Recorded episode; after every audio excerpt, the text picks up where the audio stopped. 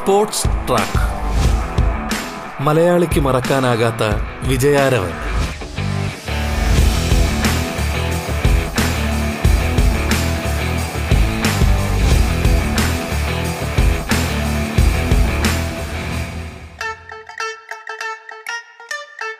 നമസ്കാരം പ്രിയ ശ്രോതാക്കളെ. സ്പോർട്സ് ട്രാക്കിലേക്ക് സ്വാഗതം. പ്രമുഖ ഫുട്ബോളേഴ്സ് വി പി ഷാജിയാണ് അതിഥിയായി പങ്കുചേരുന്നത്. സ്വാഗതം. സ്പോർട്സ് ട്രാക്കിലേക്ക്.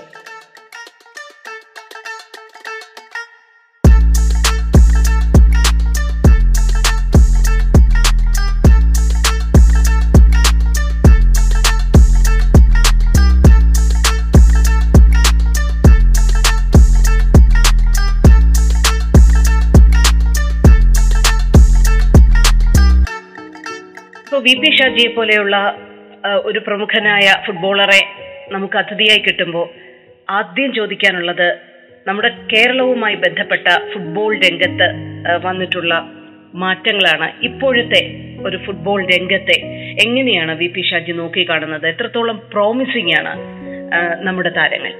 നമുക്ക് താരങ്ങളൊക്കെ വളർന്നു വരുന്നുണ്ടെങ്കിൽ അവർക്ക് മതിയായ എന്താണ് ഫെസിലിറ്റീസ് കൊടുക്കാൻ ഇപ്പോഴും നമുക്ക് സാധിച്ചിട്ടില്ല എന്നാണ് എന്റെ തോന്നൽ. നമ്മുടെ ബേസിക് ലെവലിൽ തന്നെ അവർക്ക് നല്ല രീതിയിൽ പ്രാക്ടീസ് ചെയ്യാനുള്ള ഗ്രൗണ്ടുകളും അതിനുള്ള ഫെസിലിറ്റീസും കൊടുക്കണം എന്നാണ് എന്റെ ഒരു ആഗ്രഹം. പഴയ കാലങ്ങളിൽ എങ്ങനെയൊക്കെയോ പന്ത് കളിച്ചു വളർന്നു ഒരു വഴിക്ക് ഒരു ലെവലിലേക്ക് മാറി എന്നല്ലാതെ ഇപ്പോഴും നമുക്കൊരു അടുക്കും ചുറ്റിയുള്ള ഒരു പരിശീലന രീതികൾ അല്ലെങ്കിൽ ഒരു അക്കാഡമികൾ അതൊക്കെ വന്ന് ഒരു നമ്മൾ ഒരു കുറച്ച് വർഷങ്ങൾക്ക് അപ്പുറത്തെ റിസൾട്ട് കണ്ടെത്തുന്ന രീതിയിലുള്ള പരിശീലനം കൊടുക്കണം എന്നാണ് എന്റെ ഒരു ആഗ്രഹം. അതിന് ഉതകുന്ന രീതിയിൽ നല്ല നല്ല അക്കാഡമികൾ ഉണ്ടാക്കണം. അതിന് ഉതകുന്ന രീതിയിൽ നല്ല നല്ല ഗ്രൗണ്ടുകൾ ഉണ്ടാക്കണം. ആ കളിക്കാർക്ക് അതിനനുസരിച്ച് പ്രവർത്തിക്കാനുള്ള എല്ലാ സാങ്കേതിക വശങ്ങളും ലഭ്യമാക്കുകയും വേണം. അവന്റെ ജീവിതം അതിന് ഏഹ്, കരുപ്പിടിക്കാൻ സാധിക്കണം. അല്ലെങ്കിൽ നമ്മുടെ വെച്ചാൽ നമുക്കൊരു പ്രൊഫഷണൽ രീതി ഇതുവരെ വന്നിട്ടില്ല. നമ്മളിപ്പം ഫുട്ബോൾ കളിക്കാൻ ഇറങ്ങുന്നുണ്ട്. പക്ഷെ നമുക്ക് ഏതെങ്കിലും ഒരു ലെവലിൽ ഒരു വിദ്യാഭ്യാസത്തിൽ ഇത്രയും പോയിട്ടില്ലെങ്കിൽ നമുക്കൊരു ജോലി അല്ലെ ജീവിക്കാനുള്ള വകയെ കണ്ടെത്താൻ സാധിക്കില്ല. അതുകൊണ്ട് അവൻ ഫുട്ബോൾ കളിച്ച് ആ ഫുട്ബോൾ കളിച്ച് വളരുമ്പോൾ അതിൽ നിന്ന് അവന് വേതനം കിട്ടണം അവന്റെ ജീവിതവും മുന്നോട്ട് കൊണ്ടുപോകാനുള്ള കാര്യങ്ങളും ചെയ്തു കൊടുക്കണം. എന്നാലേ ഫുൾ ഹാർട്ടഡ് ആയിട്ട് ആ ഫുട്ബോളിലേക്ക് എല്ലാവരും ഇറങ്ങി ഇ- ഇപ്പൊ അങ്ങ് സൂചിപ്പിച്ചത് വളരെ പ്രധാനപ്പെട്ട ഒരു കാര്യമാണ്. ഒന്ന് കളിക്കാരൻ എന്നുള്ള രീതിയിൽ ഈ മേഖല തെരഞ്ഞെടുക്കുമ്പോൾ അവന് ഫിനാൻഷ്യൽ സെക്യൂരിറ്റി ഉറപ്പാക്കുക എന്ന് പറയുന്ന ഒരു വലിയ ഉത്തരവാദിത്വമുണ്ട്. എന്നാലേ കളിയിലേക്ക് പൂർണമായി ശ്രദ്ധ കേന്ദ്രീകരിച്ച് അയാൾക്ക് നിൽക്കാൻ കഴിയുകയുള്ളൂ എന്നുള്ളതാണ്. ഫെസിലിറ്റിയുടെ കാര്യം പറയുമ്പോൾ ഇപ്പോൾ ഒരുപാട് അക്കാഡമികൾ നമ്മൾ ഉണ്ടാക്കുന്നുണ്ട്. ഇത്തരം അക്കാഡമികളുടെ ഒരു പ്രവർത്തനം നമ്മുടെ ഫുട്ബോളിനെ കുറച്ചുകൂടി ഒന്ന് ഊർജസ്വലമാക്കുന്നല്ലേ? നല്ല താരങ്ങളെ വാർത്തെടുക്കാൻ അക്കാഡമികളുടെ പങ്ക് എത്രത്തോളമാണ്? അത് തന്നെയാണ് ഞാൻ സൂചിപ്പിച്ചതും. അക്കാഡമികൾ വരണം നല്ല നല്ല അക്കാഡമിയാണ് നമ്മളെ ഒരു പേരിനോ ഒരു ഇതിനോ അല്ല ആ അക്കാഡമികളിലൂടെ ഞാൻ അതാണ് പറഞ്ഞത്. അതിൽ ഒന്ന് ഒരു കളിക്കാരൻ ആ കളിക്കാരന് എല്ലാ കാര്യത്തിലും സംരക്ഷണം കിട്ടണം. ചിലപ്പോൾ ചില കളിക്കാരന് ചെറുതെ വല്ല പരുക്കും പറ്റി അതോടുകൂടിയിട്ട് അവന്റെ ഭാവി ഇല്ലാതെയാവും. പക്ഷെ ആ കളിക്കാരനെ പിന്നെ സംരക്ഷിക്കാൻ ആരും ഉണ്ടാവാറില്ല. ഏതൊരു കളിക്കാരനും ഇതിനായിട്ട് ഹൺഡ്രഡ് പേഴ്സെന്റ് ഡെഡിക്കേഷനോടുകൂടി വരുമ്പോൾ അദ്ദേഹത്തെ നമുക്ക് സംരക്ഷിക്കാൻ സാധിക്കണം. അദ്ദേഹത്തിന് അദ്ദേഹം ഇതാണ് എന്റെ ജീവിതം എന്ന് പറഞ്ഞ് വരുന്നതാണ്. അതിനകത്ത് ചിലപ്പം കളിക്കാരൻ കളിച്ച് നന്നായി പോവാം. അല്ലെങ്കിൽ ഓരോ ഡിവിഷനിൽ കളിച്ചു പോവാം. അപ്പം ഓരോ ഡിവിഷനിലേക്ക് കളിക്കാരെ എത്തിപ്പോരുമ്പോൾ ഒരു സബ് ജൂനിയർ ലെവലിലായാലും ഒരു ജൂനിയർ ലെവലിലായാലും ഒരു സീനിയർ ലെവലിലാകുമ്പോൾ അദ്ദേഹത്തിന് അതിനനുസരിച്ചുള്ള വേതനം കിട്ടണം. അദ്ദേഹത്തിന് അദ്ദേഹത്തിന്റെ കാര്യങ്ങളൊക്കെ നടത്താൻ പറ്റണം. അദ്ദേഹത്തിന്റെ കാര്യങ്ങൾ എന്ന് പറഞ്ഞാൽ ഈ കുടുംബത്തിൽ ഉള്ള ബുദ്ധിമുട്ടുകൾ ഉണ്ടാവാം. അപ്പൊ അതൊക്കെ സംരക്ഷിച്ച് അവരെ നല്ല രീതിയിൽ നല്ല ഫെസിലിറ്റി നല്ല ഗ്രൗണ്ടുകൾ ഉണ്ടാക്കുക. എന്നാൽ മാത്രമേ നമ്മുടെ അക്കാദമികൾ കൊണ്ട് കാര്യം ഉണ്ടാവുള്ളൂ.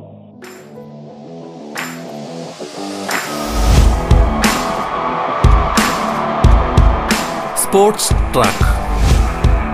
മലയാളിക്ക് മറക്കാനാകാത്ത വിജയാരവൻ.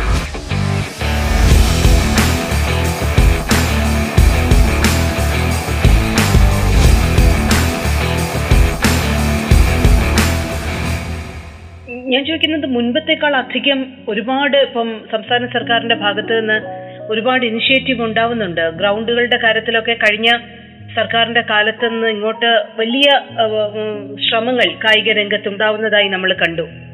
ഇത് കൂടുതൽ വർദ്ധിപ്പിക്കണം എന്നുള്ള ഒരു സന്ദേശമാണോ അങ്ങ് നൽകാൻ ആഗ്രഹിക്കുന്നത്? ഒരുപാട് ഗ്രൗണ്ടുകൾ ഓൾറെഡി ഉണ്ട്. ഓൾറെഡി ഉണ്ട് എന്ന് പറഞ്ഞാൽ ഇപ്പം കേരളത്തിൽ ഒരുപാട് ഗ്രൗണ്ടുകളുണ്ട്. നമ്മുടെയൊക്കെ കുട്ടിക്കാലത്ത് ഒരുപാട് ഗ്രൗണ്ടുകൾ ഉണ്ട് ഇപ്പം എന്റെ ഒരു അഭിപ്രായത്തിൽ ഇപ്പം കഴിഞ്ഞ കാലത്ത് സർക്കാർ കുറെ ഗ്രൗണ്ടുകളൊക്കെ ഉണ്ടാക്കി നല്ല നന്നാക്കിയിട്ടുണ്ട്.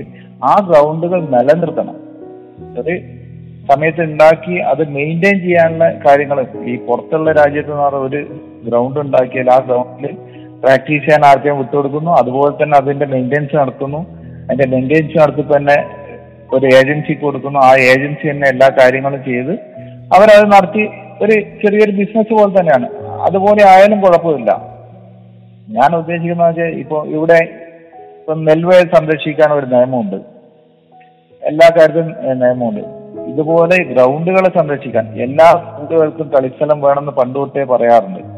ഇപ്പോൾ ഏത് സ്കൂളിലാണ് സ്വന്തമായിട്ട് കളിസ്ഥലം ഉള്ളത് ആ കളിസ്ഥലങ്ങളൊക്കെ ബിൽഡിങ്ങുകൾ കിട്ടിക്കൊണ്ടിരിക്കുകയാണ് അപ്പം ഇതിനൊരു നിയമം വരണം. ഉള്ള ഗ്രൗണ്ടുകളും ബാക്കിയുള്ള നീന്തൽ കുളങ്ങളൊക്കെ സംരക്ഷിക്കാനുള്ള ഒരു നിയമം വരും. ഇപ്പൊ നെൽത്തറ സംരക്ഷണ നിയമം പോലെ കളിക്കളങ്ങൾ സംരക്ഷിക്കാനുള്ള ഒരു നിയമം കൂടി കൊണ്ടുവരണം. അതുപോലെ എല്ലാ ഗ്രൗണ്ടുകളിലും കളിക്കാർക്ക് പ്രാക്ടീസ് ചെയ്യാൻ തുറന്നു കൊടുക്കണം. ഇപ്പൊ പല സ്കൂളുകൾക്കും ഗ്രൗണ്ട് ഉണ്ടെങ്കിൽ അത് എല്ലാം അടഞ്ഞു കിടക്കുകയാണ്. ആർക്കും കളിക്കാനുള്ള തുറന്നു കൊടുക്കില്ല. ആ വൈകുന്നേരങ്ങളിലോ അല്ലെ രാവിലെകളിലോ ഗ്രൗണ്ടുകൾ തുറന്നു കൊടുത്ത് ആൾക്കാർ കളിക്കട്ടെ. ഇതെല്ലാം ചില ഗ്രൗണ്ടുകൾ ചില സ്ഥലത്ത് ഇപ്പൊ ഗ്രൗണ്ട് പോലും അവിടെയുള്ളത് പല സ്കൂളുകൾക്കൊക്കെയുള്ള ഗ്രൗണ്ട് അതും കെട്ടിയടക്കപ്പെട്ടതാണ് ആ ഗ്രൗണ്ടുകളൊക്കെ തുറന്നു കൊടുക്കട്ടെ. എന്നാൽ തന്നെ ഓട്ടോമാറ്റിക് കുറെ കളിക്കാർ വരും. അതൊന്നും അക്കാഡമിയിലേക്ക് വരുമ്പോൾ അക്കാഡമികളും നന്നായിട്ട് കൊണ്ടുപോകും. അവസരവും കളിക്കാനുള്ള സ്ഥലവും സൃഷ്ടിച്ചു കൊടുത്താൽ മാത്രം മതിയാവും. കളിക്കാർ വളർന്നു വരാൻ. ഇപ്പൊ നല്ല ഫുട്ബോൾ താരങ്ങളെ സൃഷ്ടിക്കുന്നതിൽ ഒരു കാലത്ത് നമ്മുടെ നാട്ടിൽ പ്രവർത്തിച്ചിരുന്ന കൊച്ചു കൊച്ചു ക്ലബ്ബുകൾ അതുപോലെ തന്നെ പിന്നീട് വരുന്നത് അങ്ങ് മുമ്പ് പറഞ്ഞതുപോലെ നല്ല ഒന്നാം തരം ഈ ഈ എന്താ പറയാ K S C B Kerala police അങ്ങനെ ഉള്ള ടീമുകൾ ഇതൊക്കെ ഭയങ്കര പ്രാധാന്യം വഹിച്ചിരുന്ന ഒരു കാലമാണ്. പിന്നെ നല്ല ടൂർണമെന്റ്സ് ഉണ്ടായിരുന്നു. ഇതിന്റെ ഒക്കെ ഒരു അഭാവം കുറവ് നമ്മുടെ ഫുട്ബോൾ രംഗത്തെ വല്ലാതെ പിടിച്ചു കുലുക്കുന്നുണ്ടോ? ഇപ്പോ ഈ ഒരു സമകാലിക കാലഘട്ടത്തെ ഒന്ന് അവലോകനം ചെയ്യുമ്പോൾ തീർച്ചയായിട്ടും. കേരളത്തിലെ ഏറ്റവും കൂടുതൽ ഡിപ്പാർട്ട്മെന്റുകൾ ടീമുകൾ നല്ല ഫോമിൽ നിൽക്കുന്ന സമയത്ത് തന്നെയാണ് കേരളം സന്തോഷ് ട്രോഫിയിലേക്ക് പെർഫോം ചെയ്തിട്ടുള്ളത്. അപ്പം പണ്ട് തൊട്ടുള്ള ടൈറ്റാനി ആയാലും കെ എസ് സി ബി ആയാലും K S F T C ആയാലും പോലീസ് ആയാലും എസ് ബി ടി ആയാലും ഇപ്പോൾ ആ ടീമുകളിലൊക്കെ വളരെ എന്താണ് ആ ടീമുകളൊക്കെ മാറി പ്രൊഫഷണൽ രീതിയിലേക്ക് ഫുട്ബോൾ പൊക്കോണ്ടിരിക്കുകയാണ് അത് പൊക്കോട്ടെ. അത് ഒരു വശത്ത് പ്രൊഫഷണൽ രീതിയിൽ മുന്നോട്ട് പോകുമ്പോഴും താഴേക്കടയിൽ നിന്ന് വരുന്ന കുട്ടികൾക്ക് കളിച്ച് ഒരു അറ്റ്ലീസ്റ്റ് ഒരു ജോലിയെങ്കിലും കിട്ടണമെങ്കിൽ ഡിപ്പാർട്ട്മെന്റ് ടീമുകളിൽ കയറണം. പ്രൊഫഷണൽ കളിക്കാൻ പോകുന്ന കുട്ടികൾക്ക് പ്രൊഫഷണൽ കളിക്കാൻ പോവാം. പക്ഷെ ബാക്കിയുള്ളവർക്ക് ഒരു ജോലി കിട്ടുന്ന സ്ഥാപനങ്ങളായിരുന്നു ഇതൊക്കെ. ഈ സ്ഥാപനങ്ങളിലൊക്കെ ഇപ്പോൾ അപ്പോയിന്റ്മെന്റുകൾ വളരെ കുറവാണ്. പല ടീമുകളിലും ഇപ്പോൾ അപ്പോയിന്റ്മെന്റേ നടക്കുന്നില്ല. അപ്പം ഈ കളിച്ച് വളർന്ന കുട്ടികൾക്ക് ഒന്നുകിൽ ഈ പ്രൊഫഷണൽ കളിക്കാൻ പോകുന്ന എത്ര പേർക്ക് പ്രൊഫഷണലായിട്ട് കളിക്കാൻ പറ്റും? ബാക്കിയുള്ളവർക്കും ജീവിക്കണ്ടേ? അപ്പൊ അവർക്ക് ജീവിക്കാനുള്ള ഒരു മേഖല ഇപ്പം ആ മേഖല ജോലി സ്ഥിരത ഇപ്പം വളരെ കുറവാണ്.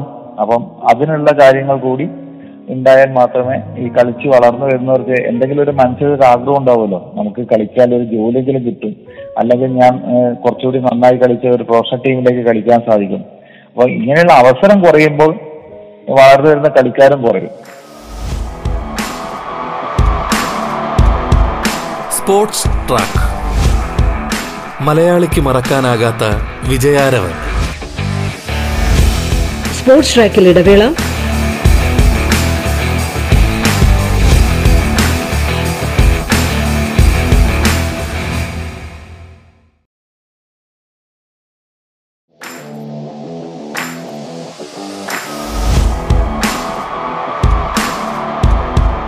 Sports track. മലയാളിക്ക് മറക്കാനാകാത്ത വിജയാരവ് പ്രമുഖ ഫുട്ബോളർ വി പി ഷാജി അതിഥിയായി പങ്കുചേരുന്നു. തുടർന്ന് കേൾക്കാം സ്പോർട്സ് ട്രാക്ക്.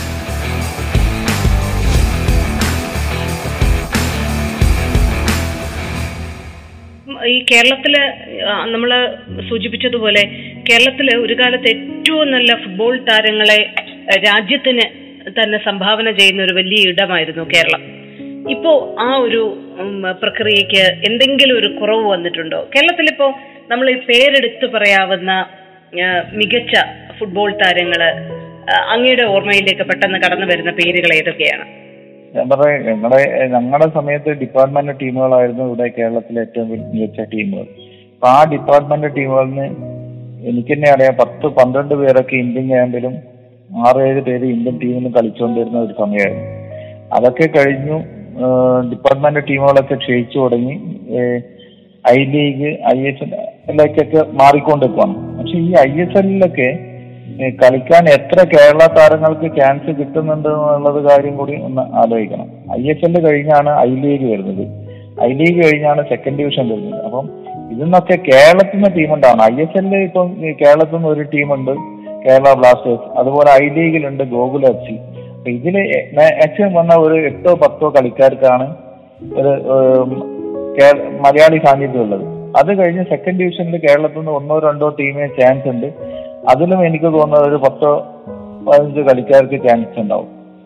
ഇത് കഴിഞ്ഞിട്ട് സന്തോഷ് ട്രോഫി വരുമ്പോഴാണ് നമ്മുടെ മലയാളികൾ മൊത്തമായിട്ട് നമ്മുടെ പഴയ ഒരു വേൾഡ് കപ്പ് തന്നെയായിരുന്നു സന്തോഷ് ട്രോഫി അതിനകത്താണ് കുറച്ചുകൂടി താരങ്ങൾ. ഇപ്പം Santosh trophy I S L I league second ഡിവിഷനൊക്കെ കടന്നു വരവോട് കൂടിയിട്ട് സന്തോഷ് ട്രോഫിയുടെ സന്തോഷ് ട്രോഫി ഒരു നാലാം സ്ഥാനത്തേക്ക് മാറിക്കൊണ്ടിരിക്കുകയാണ്. അപ്പം പണ്ട് തൊട്ടേ കേരളത്തിൽ ഒരുപാട് ഇത് ടൂർണമെന്റ്സ് ഉണ്ടായിരുന്നു. അപ്പൊ ആ ടൂർണമെന്റ്സ് കളിക്കാൻ കളിക്കാർക്ക് അവസരം ഉണ്ടായിരുന്നു. അതുപോലെ തന്നെയായിരുന്നു സെവൻസ് ടൂർണമെന്റ്. സെവൻസ് ടൂർണമെന്റുകളിൽ കളിച്ച് തന്നെയാണ് ഒരുപാട് പേര് കുറച്ചുകൂടി മുന്നോട്ട് വന്നത്. ഇപ്പം ആ സെവൻസ് ഫുട്ബോൾ ടൂർണമെന്റുകളും ഒരുപാട് നിലച്ചു അതുപോലെ ടൂർണമെന്റ്സുകളും അങ്ങേയറ്റുള്ള ടൂർണമെന്റുകളും വളരെയധികം കുറഞ്ഞിരിക്കുകയാണ്. ഇപ്പോൾ സന്തോഷ് ട്രോഫിയുടെ കാര്യം എടുത്തു പറഞ്ഞതുകൊണ്ടാണ് ചോദിക്കുന്നത്. ഈ സന്തോഷ് ട്രോഫി ഒരു പക്ഷേ കേരളത്തെ സംബന്ധിച്ചിടത്തോളം എനിക്കറിയില്ല അത്രയധികം വലിയ ഓർമ്മകളാണ് സന്തോഷ് ട്രോഫിയുമായി ബന്ധപ്പെട്ട് നമുക്കുള്ളത്. വളരെ ഇഷ്ടവുമാണ്. ആ ഒരു ഇഷ്ടം എന്തിൽ നിന്നാണെന്നാണ് അങ്ങ് കരുതുന്നത്. എത്രത്തോളം ചെറുശ് ചെയ്യുന്നു സന്തോഷ് ട്രോഫിയുമായി ബന്ധപ്പെട്ട ഓർമ്മകൾ? മുൻകാലങ്ങളിൽ സന്തോഷ് ട്രോഫിയാണ് ഇവിടുത്തെ ഇന്ത്യയിലെ ഏറ്റവും വലിയ ടൂർണമെന്റ് സന്തോഷ് ട്രോഫി എന്ന് പറഞ്ഞാൽ കേരള ഓരോരോ സംസ്ഥാനത്തെ മികച്ച താരങ്ങൾ അണിനിരന്ന് ഒരു നാഷണൽ ചാമ്പ്യൻഷിപ്പാണ് അതുപോലെ തന്നെയായിരുന്നു ക്ലബ് ലെവലിൽ ഫെഡറേഷൻ കപ്പ് ഇപ്പം അത് ഈ I S L I league second ഡിവിഷനൊക്കെ വരുന്നതുകൊണ്ട് ഈ മികച്ച താരങ്ങൾ I S L I league second ഡിവിഷനിൽ കളിക്കുന്ന താരങ്ങൾക്ക് സന്തോഷ് ട്രോഫി കളിക്കാൻ സാധിക്കില്ല. അപ്പം ഏറ്റവും മികച്ച താരങ്ങൾ ഈ ടൂർണമെന്റിൽ കളിക്കാൻ പോവുകയാണ്. അപ്പം അത് കഴിഞ്ഞുള്ള താരങ്ങൾക്കുള്ള ഒരു അവസരം കൂടിയാണ് പുതിയ കളിക്കാർക്ക് കളിച്ച് വളർന്നു വരാനുള്ള ഒരു അവസരം കൂടിയാണ് ഇപ്പോൾ ഉള്ള സന്തോഷ് ഇപ്പോ നമ്മൾ പലപ്പോഴും പറയാറുണ്ട് മികച്ച കേരള സാന്നിധ്യം ഇന്ത്യൻ ഫുട്ബോളുമായി ബന്ധപ്പെട്ടപ്പോഴും ഉണ്ടായിരുന്നു. ഇപ്പൊ ഇന്ത്യൻ ഫുട്ബോൾ രംഗത്തെ എടുത്തു നോക്കുമ്പോൾ നമ്മുടെ ഫുട്ബോൾ രംഗം എവിടെയാണ് നിൽക്കുന്നത്? ലോക നിലവാരത്തിൽ എത്രത്തോളം നമ്മൾ ഇനി പുരോഗമിക്കാനുണ്ടെന്നാണ് അങ്ങ് വിചാരിക്കുന്നത്? അതിനൊരുപാട് കാലങ്ങൾ എടുക്കുന്ന ഒരു പ്രക്രിയ തന്നെയാണോ ഇന്ത്യൻ ഫുട്ബോളിന്റെ ഒരു ഒരു നിലവാരം ഉയരുന്ന കാര്യം? എന്റെ അഭിപ്രായത്തിൽ ഫുട്ബോളിന്റെ ഇന്ത്യൻ ഫുട്ബോളിന്റെ നിലവാരത്തിലേക്ക് ഇനിയും ഒരുപാട് നാൾ നമ്മൾ മുന്നോട്ട് പോകേണ്ടതുണ്ട് നമുക്കൊരു പ്ലാൻഡ് ആയിട്ടുള്ള ഒരു കോച്ചിങ് ആക്കിയുള്ള കാര്യങ്ങളിലേക്ക് മാറേണ്ടതുണ്ട്. നമ്മുടെ നമ്മുടെ കളിക്കാരെ അറിയുന്ന നമ്മുടെ കളിക്കാർക്ക് ഉതകുന്ന രീതിയിലുള്ള ശൈലിയിലേക്ക് മാറിയാൽ മാത്രമേ നമുക്ക് മുന്നോട്ട് പോകാൻ സാധിക്കുള്ളൂ നമ്മുടെ കളിക്കാരുടെ സ്റ്റാൻഡേർഡ് വെച്ച് നമ്മുടെ കളിക്കാർക്ക് ഇണങ്ങുന്ന കേളി ശൈലിയിലേക്ക് നമ്മുടെ ഇന്ത്യയിൽ തന്നെ ഒരുപാട് കോച്ചസ് ഉണ്ട്. ഇന്ത്യൻ കോച്ചസ് തന്നെ ഒരുപാട് പല കോഴ്സുകളും എല്ലാം ചെയ്തു വന്നിട്ടുണ്ട്. അവരെ പ്രത്യേകിച്ച് ട്രെയിൻ ചെയ്ത് എല്ലാം നമ്മുടെ ഇന്ത്യ ഒരു വിശാലമായ പത്ത് നൂറ്റി മുപ്പത്തിരണ്ട് കോടി ജനങ്ങളുള്ള വലിയൊരു രാജ്യമാണ്. അപ്പം ആ രാജ്യത്തിന്റെ പല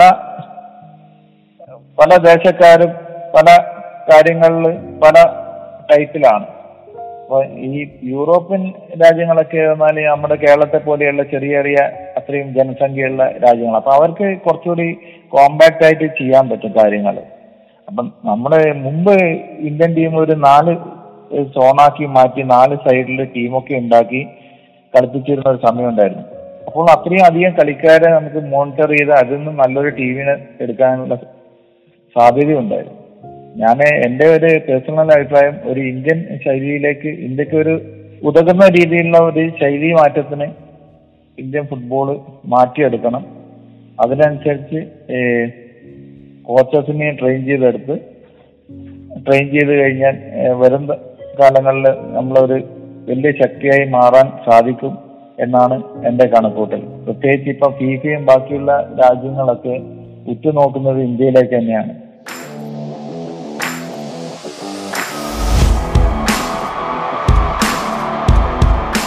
Sports track. മലയാളിക്ക് മറക്കാനാകാത്ത വിജയാരവൻ.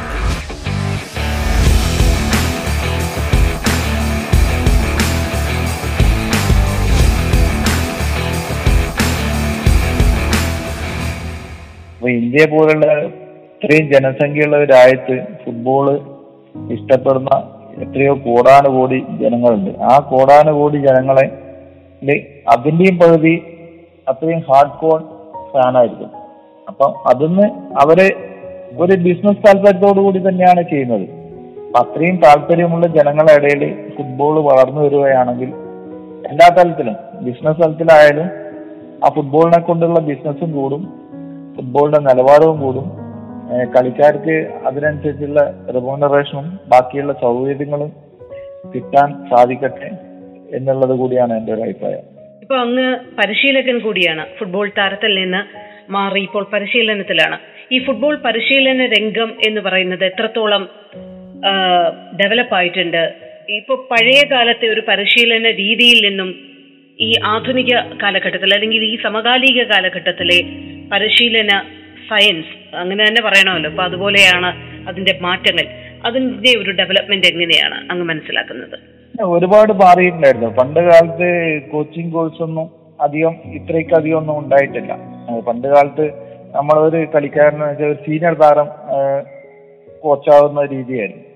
അതിന്നൊക്കെ മാറി ഇപ്പോൾ കോച്ചിങ് കോഴ്സുകൾ പാസ്സായി കോച്ചിങ് ലൈസൻസുകൾ എടുത്തുകൊണ്ട് ആ കോച്ച് തന്നെയാണ് ഇപ്പം കോച്ച് ചെയ്തുകൊണ്ടിരിക്കുന്നത്. ഇപ്പം എനിക്കൊന്ന് വളരെ ഡ്രാസ്റ്റിക് ആയിട്ടുള്ള ചേഞ്ച് തന്നെയാണ് ഇന്ത്യയിൽ നടന്നുകൊണ്ടിരിക്കുന്നത് കോച്ചിങ് ലെവലിലും ഒരുപാട് ലെവലിലാണ് കോച്ചിങ് കോച്ച് വെച്ചിട്ട് ഗ്രാസ് റൂട്ട് ലെവൽ തൊട്ടിട്ട് അങ്ങോട്ടേക്ക് വരുന്നത്.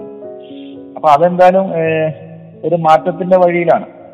എന്ത് എങ്ങനെ നമ്മൾ കളിച്ചിരുന്നാലും നമ്മൾ അന്ന് കളിച്ചത് ഒരു സയൻസിനെ ഒന്നിനും ഒന്നും അറിഞ്ഞുകൊണ്ടോ ഇതൊന്നും അല്ലായിരുന്നു. അന്നൊരു കളി അങ്ങോട്ട് കളിച്ചു അതിൽ കുറെ പേര് രക്ഷപ്പെട്ടു.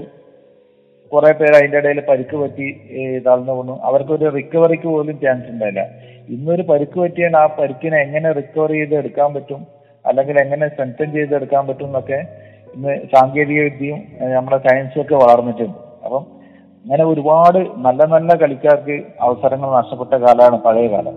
ഇന്നിപ്പോൾ അതിനൊക്കെ വ്യത്യസ്തമായിട്ട് ഒരുപാട് സയന്റിഫിക് ആയിട്ടും ട്രെയിനിങ്ങിനകത്തും പല മാറ്റങ്ങളും ഉൾക്കൊണ്ട് നല്ല രീതിയിൽ ട്രെയിനിങ് ചെയ്യാൻ സാധിക്കുന്നുണ്ട്. അതെന്തായാലും ഒരു നല്ല മാറ്റമാണ്. എനിക്ക് തോന്നുന്നു ഈ താരങ്ങളെ സെന്റേഡ് ചെയ്തുകൊണ്ട് അല്ലെങ്കിൽ ഈ കളിക്കാരെ ഫോക്കസ് ചെയ്തുകൊണ്ടുള്ള പരിശീലന രീതിയിലേക്ക് അത് മാറി എന്നുള്ളതാണ് അതിന്റെ രത്ന ചുരുക്കമെന്ന് തോന്നുന്നു. കാരണം അവരുടെ മാനസിക ശാരീരിക മറ്റെല്ലാ തലത്തിലുമുള്ള ഡെവലപ്മെന്റ്സ് എല്ലാം ഫോക്കസ് ചെയ്തുകൊണ്ടുള്ള മാറ്റങ്ങൾ അതിനകത്തേക്ക് വരുന്നു എന്നുള്ളതാണ്. ഒരുപാട് സയൻസും അതിനോട് ചേർന്ന് വരുന്നുണ്ട്.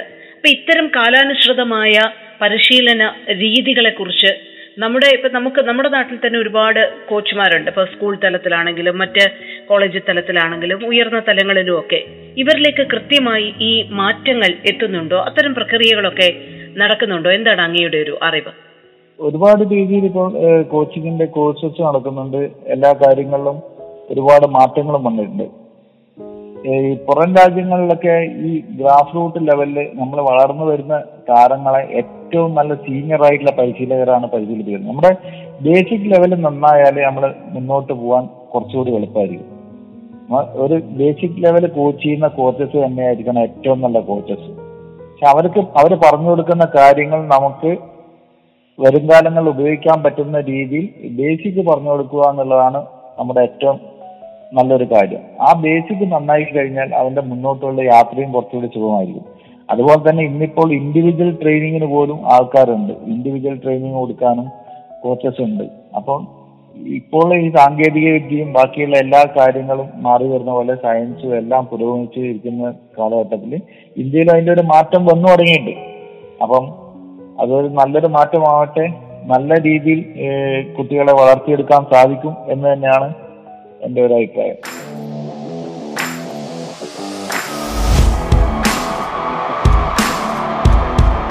Sports track. മലയാളിക്ക് മറക്കാനാകാത്ത വിജയാരവൻ പ്രമുഖ ഫുട്ബോളർ വി പി ഷാജിയാണ് അതിഥിയായി പങ്കുചേർന്നത്. സ്പോർട്സ് ട്രാക്കിന്റെ ഇന്നത്തെ അധ്യായം പൂർണമാകുന്നു. നമസ്കാരം.